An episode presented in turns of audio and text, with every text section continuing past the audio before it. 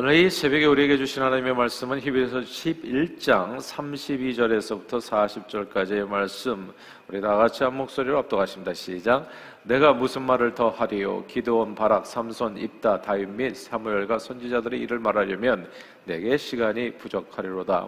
그들은 믿음으로 나를 이기기도 하고 의를 행하기도 하며 약속을 받기도 하며 사자들의 입을 막기도 하며 불의 세력을 멸하기도 하며 칼날을 피하기도 하며 연약한 가운데서 강하게 되기도 하며 전쟁에 용감하게 되어 이방 사람들의 진을 물리치기도 하며 여자들은 자기 죽은 자들을 부활로 받아들이기도 하며 또 어떤 이들은 더 좋은 부활을 얻고자 하여 심한 고문을 받되 구차히 풀려나기를 원하지 아니하였으며 또 어떤 이들은 조롱같이 직질 뿐 아니라 결박과 옥에 갇히는 시련도 받았으며 돌로 치는 것과 톱으로 켜는 것과 시험과 칼로 죽임을 당하고 양과 염소의 가족을 입고 유리하여 궁핍과 환란과 학대를 받았으니 이런 사람은 세상에 감당하지 못하느니라. 그들의 광야와 산과 동굴과 토굴에 유리하였느니라. 이 사람들은 다 믿음으로 말미암아 증거를 받았으나 약속된 것을 받지 못하였으니 이는 하나님이 우리를 위하여 더 좋은 것을 예비하셨은즉 우리가 아니면 그들로 온전함을 이루지 못하게 하려 하심이라. 아멘.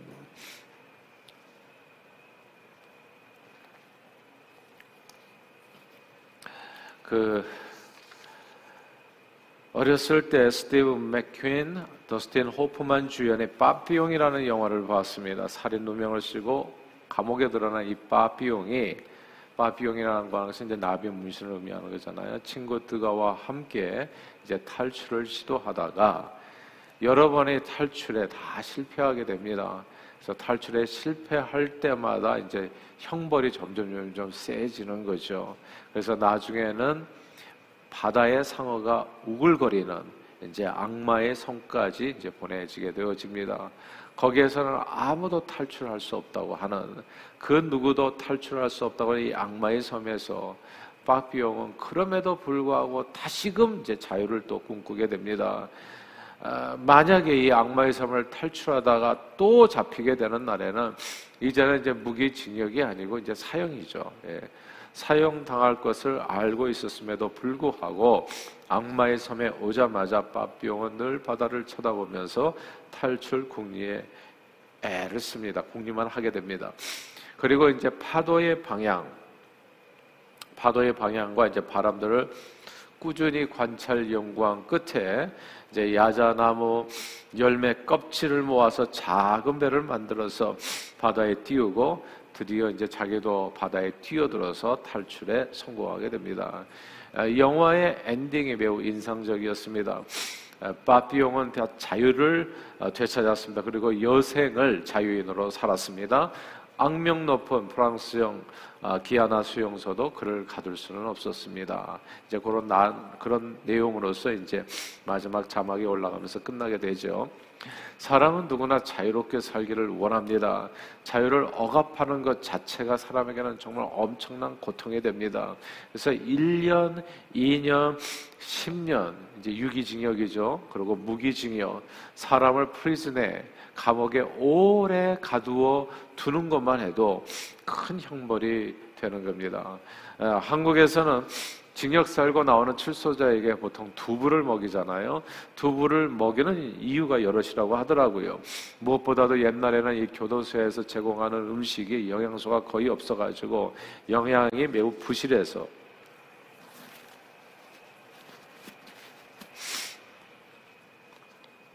영양이 매우 부실해서 그 영양 보충제로서 이제 콩으로 만든 이 두부를 먹였다 합니다. 또한 흰 두부는 앞으로 두부처럼 깨끗하게 사세요라고 하는 의미가 담겨 있기도 하고 두부는 콩으로부터 이렇게 풀려난 상태이기 때문에 그리고 다시 콩으로 돌아갈 수 없는 것처럼 다시는 옥살이 하지 마세요라는 메시지가 담겨 있기도 한다고 합니다. 사람은 누구나 옥살이 하는 것, 갇히는 것을 두려워하고 또 힘들어합니다. 감옥살이는 그 자체로 엄청난 사람에게 고통이 되고 형벌이 되지요. 누구나 다 자유롭게 살기를 원합니다. 그런데 억울하게 감옥살이를 하던 사람이 기적적으로 감옥에서 정말 빠삐용처럼 풀려나게 되었는데 자유를 찾아 도망치지 않고 빠삐용처럼 그냥 감옥에 그냥 계속 남아있다면 어떨까요? 다 열렸는데 이제 감옥문이 그리고 이제 이제는 도망치세요. 이제는 자유를 얻으세요. 하는데도 불구하고 그냥 구차히 도망치지 않는다면 어떻게 되겠습니까? 특히 사형수가 돼서 죽기만을 기다리는 사람에게 감옥문이 열려서 생명을 구할 수 있는 기회가 왔는데도 불구하고 그 기회를 잡지 않는다면 어떨까요? 감옥에서 자유롭게 살 수 있는 기회가 왔는데 그 기회를 기쁨으로 않은 사람들을 이해하기는 매우 어려울 겁니다. 그런데 그렇게 이해하기 힘든 사람들의 내용이 사실 오늘 본문에 나오는 거예요. 그리고 그들이 왜 그렇게 행동할 수 있었는지에 대한 그 이유도 설명되어 있습니다. 오늘 본문 35절 말씀입니다. 우리 다 같이 35절 말씀을 같이 읽겠습니다. 시작. 여자들은 자기의 죽은 자들을 부활로 받아들이기도 하며 또 어떤 이들은 더 좋은 부활을 얻고자 하여 심한 고문을 받되 구차히 풀려나기를 원하지 아니하였으며 아멘. 여기서 더 좋은 부활을 얻고자 이 더 좋은 부활을 얻고자 여기다 밑줄을 쫙 꺼야 됩니다.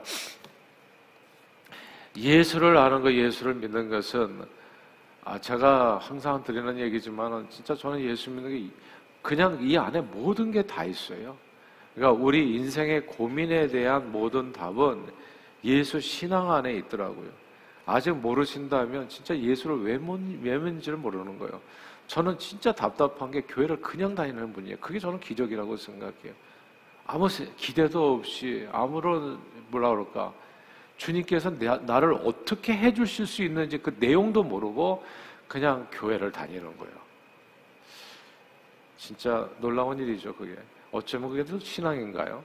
근데 아무튼 예수를 아는 것, 예수를 믿는 것은 참으로 어마어마한 축복입니다. 예수를 믿어서 얻는 축복의 내용이 이 히브리서 11장에 그냥 쫙 설명되어 있어요. 노아 홍수 뭐 이렇게 아벨의 제사 해가지고 그냥 또 아브라함이 받았던 축복들 이게 내가 너를 번성케 하고 번성케 하고 복을 주고 복 주고 그냥 엄청난 내용이 그냥 믿음으로 얻는 축복이에요. 믿음으로 하나님께서 주시는 선물이라고요. 근데 생각해 보니까 이게 맞아요. 우리가 태어날 때부터 얻은 생명도 내가 태어나고 싶어서 아 나 태어나고 싶다 언제 태어나게 해주세요 이래서 오는 게 아니거든요. 이게 뭐다 나의 의지와 상관없이 되어지는 일이 너무나 많아요.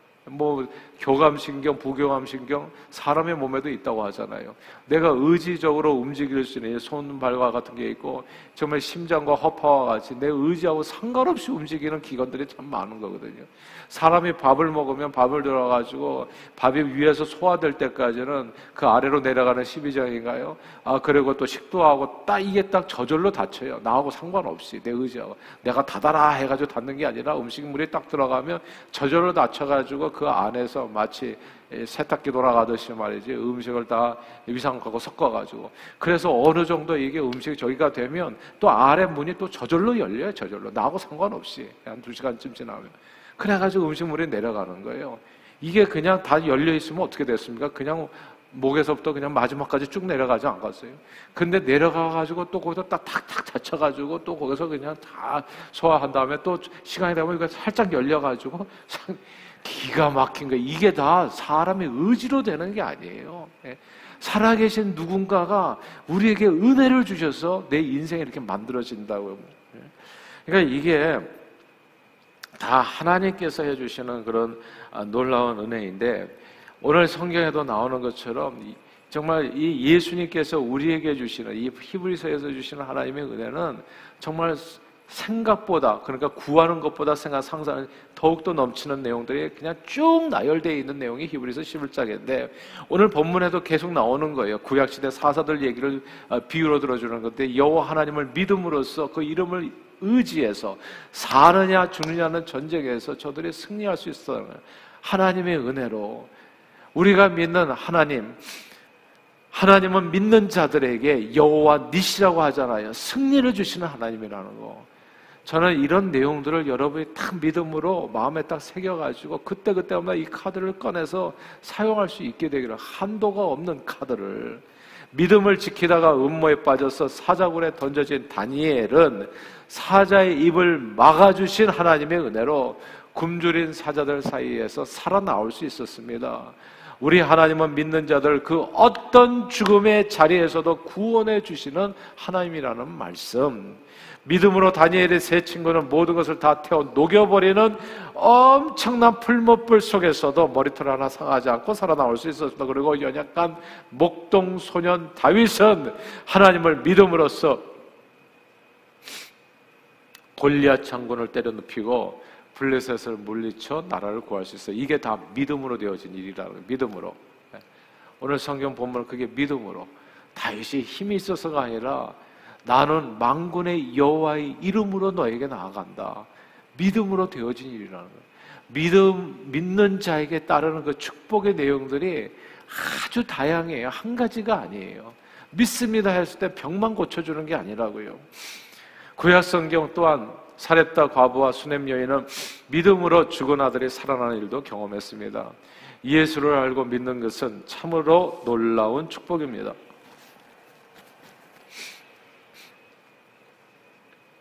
예수 믿으면 전쟁 같은 인생길에서 승리를 얻고 어떤 죽음의 자리에서도 구원의 은혜를 입게 되고 생명을 누리게 된다는 말씀. 병고침과 부귀 영화, 건강, 장수, 승리 모든 축복이 예수 안에 있습니다.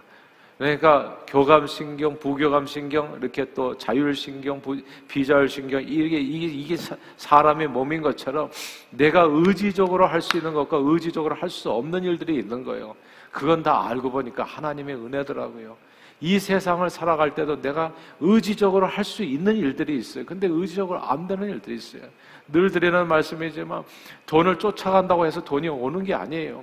근데 가다 보면 돈이 뚝뚝 떨어져 있는 경우도 있어요. 나 의지하고 상관없이 죽기만 하면 돼. 돈이 나를 따라오는 경우. 예. 그러니까 하나님의 은혜가 그렇다는 겁니다. 그러나 이 땅에서 우리가 받아 누리는 그 어떤 축복보다도 더욱 크고 완전한 축복, 그 축복이 있다고 오늘 성경은 얘기하는 거예요. 그것이 더 좋은 부활입니다. 더 좋은 부활은 이 땅에서의 부귀, 영화, 행복, 축복과 비교할 수 없는 완전한 축복이라고 오늘 성경은 얘기해요. 부활은 예수 믿는 자에게 하나님께서 주실 수 있는 어떤 궁극적인 축복입니다. 이런 거예요. 아무리 이 땅에서 건강 장수하면서 잘 살았다고 하더라도 천국에 못 가면 어떻게 되겠어요? 성경에 그런 사람이 나오잖아요. 부자와 거지 나사로. 그러면 그게 무슨 소리냐? 120년 잘 살아가 영원하고 비교한다면 아니 120년 고작 그 120년 살겠다고 영혼을 포기한 영원히 고통받아요. 그게 그게 바보들이나 그렇다는 거죠. 그래서 슬기로운 다섯 처녀, 어리석은 다섯 처녀 그 얘기하는 거잖아요. 영혼을 위해서 이 땅에서 거지처럼 산다고 하더라도 영혼을 얻게 되면 그 사람은 최고로 축복받은 것이다. 부활은 이 땅에서도 예수 믿으면 잘 돼요. 근데 이 땅에서 우리가 예수 이름으로 얻는 그 어떤 축복보다도 더 완전하고 확실하고 영원한 축복이 부활 생명이라는 것입니다. 부활은 죽어도 살고 살아서 믿는 자 영원히 사는 하나님의 놀라우신 은혜입니다. 사실 이 땅에서 누리는 건강 장소 승리 물질 축복은 하나님을 모르는 사람들도요. 얼추 흉내낼 수 있는 축복의 내용들입니다. 예수 안 믿는 사람들도 빌딩 짓고 사는 사람들 많이 있잖아요. 그러니까 얼추 흉내낼 수 있는 축복이에요. 마치 모세가 지팡이를 던져서 뱀을 만들었을 때, 야 이거를 갖다 애굽 술사들도 흉내내더라고요. 그 다음에 하나님께서 모세를 통해서 애굽에 열 가지 재앙을 내릴 때 처음 세 가지 날강의 피로 변하고 개구리와 이, 개구리와 이 재앙을 내릴 때 그런 재앙들은 애굽 술사들도 흉내를 내더라고요.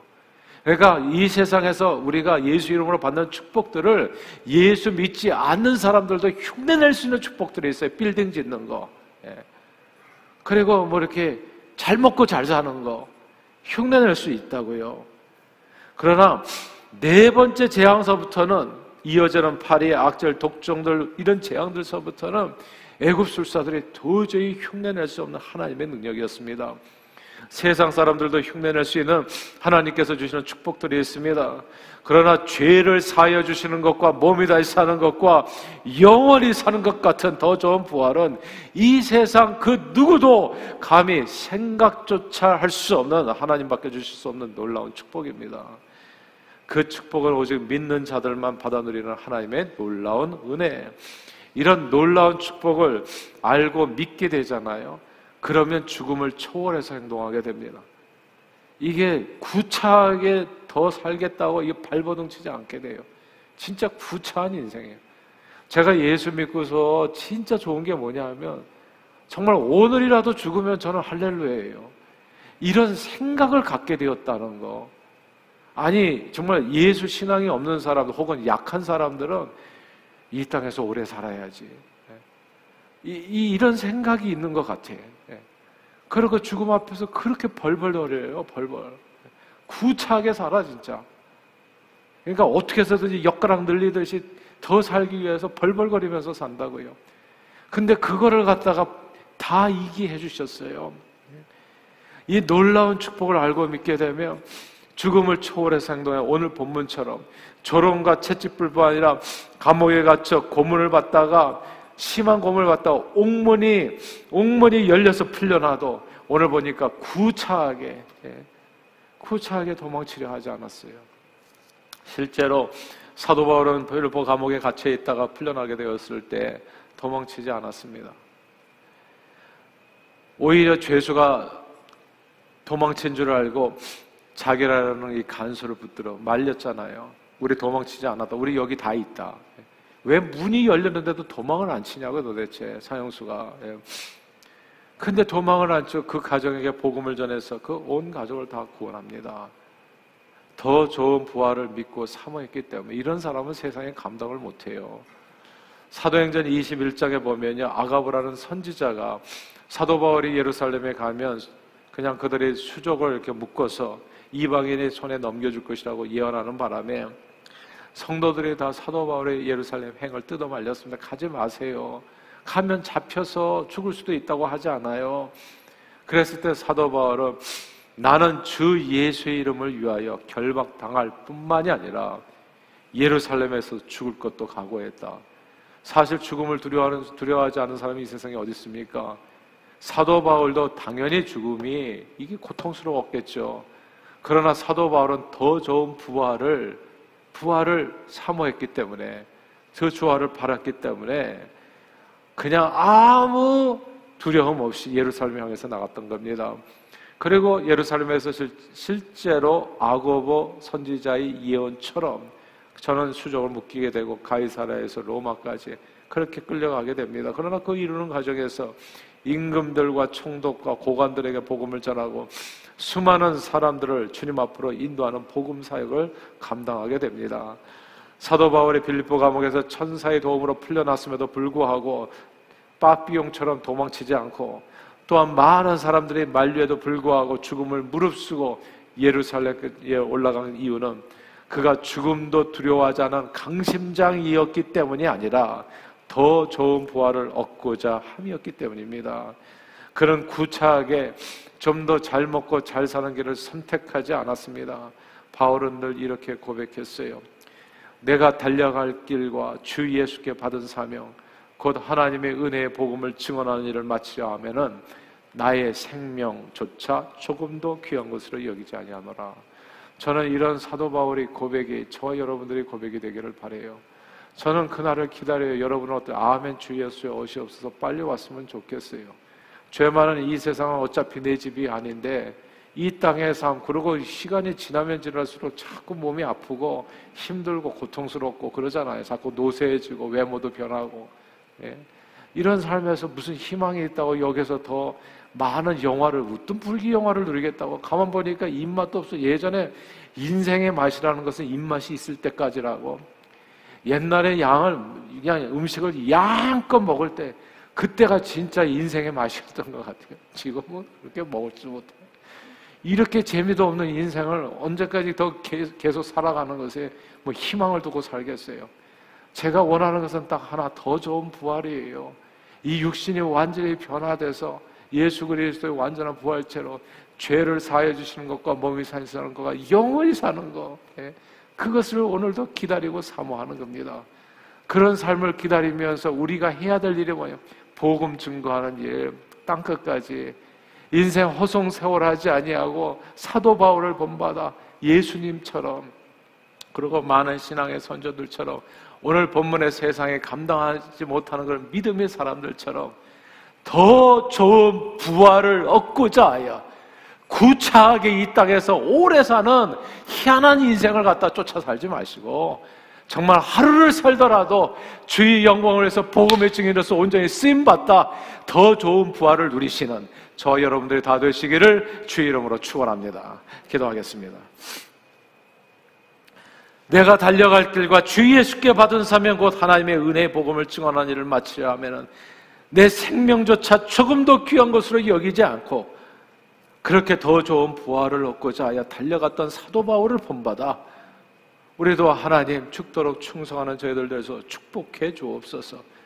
죄 많은 이 세상에 결국은 노쇠해지고 후패해지는 이 세상에 무슨 희망이 있겠습니까? 결국은 공수래 공수로 다 놓고 가는 인생인데 하나님 빨리 성령의 조명을 통해서 우리 마음에 깨우침 주셔서 우리가 무엇을 위해서 어디를 향해서 달려가야 되는지를 분명하게 붙들고 표대를 향하여 나의 잡히바되 그것을 잡으려고 달려가는 저희들 되어줄 수 있도록 사도바를 본받아 죽기까지 충성하는 하나님의 백성들이 다 되어 더 좋은 부활을 다 받아 누리는 영원히 받아 누리는 저희 모두가 되도록 축복해 주옵소서.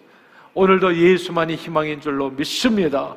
그 더 좋은 부활을 향해서 달려가되 이 땅에서도 믿음으로 받은 축복이 얼마나 풍성한지를 예수 이름으로 누리는 저희들 되게 해주시고 그 받은 축복을 온 세상에 복음으로써 증거하는 저희들 되게 해주셔서 한 명이라도 더 예수 믿게 하는 일에 출임 앞으로 인도하는 일에 남은 인생 쓰임 받은 저희 모두가 되도록 우리의 발걸음을 성령 충만으로 인도해 주시옵소서 예수 그리스도 이름으로 간절히 기도하옵나이다. 아멘.